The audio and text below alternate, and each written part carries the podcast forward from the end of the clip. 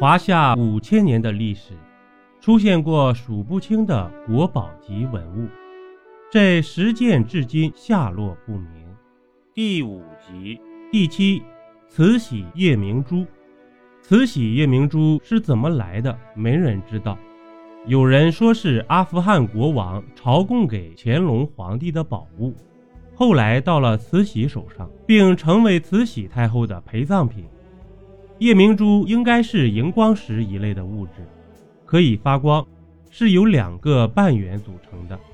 据说这个夜明珠能够起到尸身不化的作用，这多半是夸张的了吧？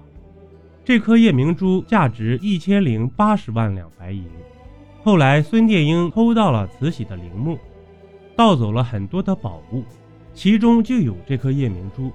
据说当时是含在慈禧的嘴中，被偷走后，孙殿英面临严重的社会舆论。为了打点上层，他把这颗夜明珠送给了宋美龄。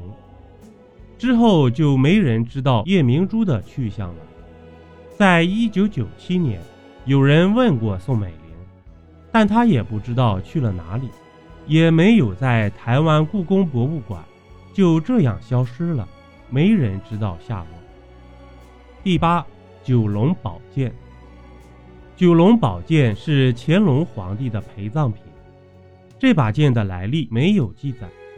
乾隆一生喜欢收集奇珍异宝、古玩字画以及刀剑，应该有它的来路。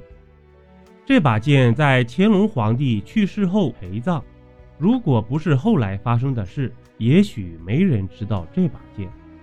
到了民国时期，军阀孙殿英借演习之名盗取了清朝的皇帝陵墓，包括慈禧太后的定东陵和乾隆皇帝的御陵，将所有陪葬品洗劫一空。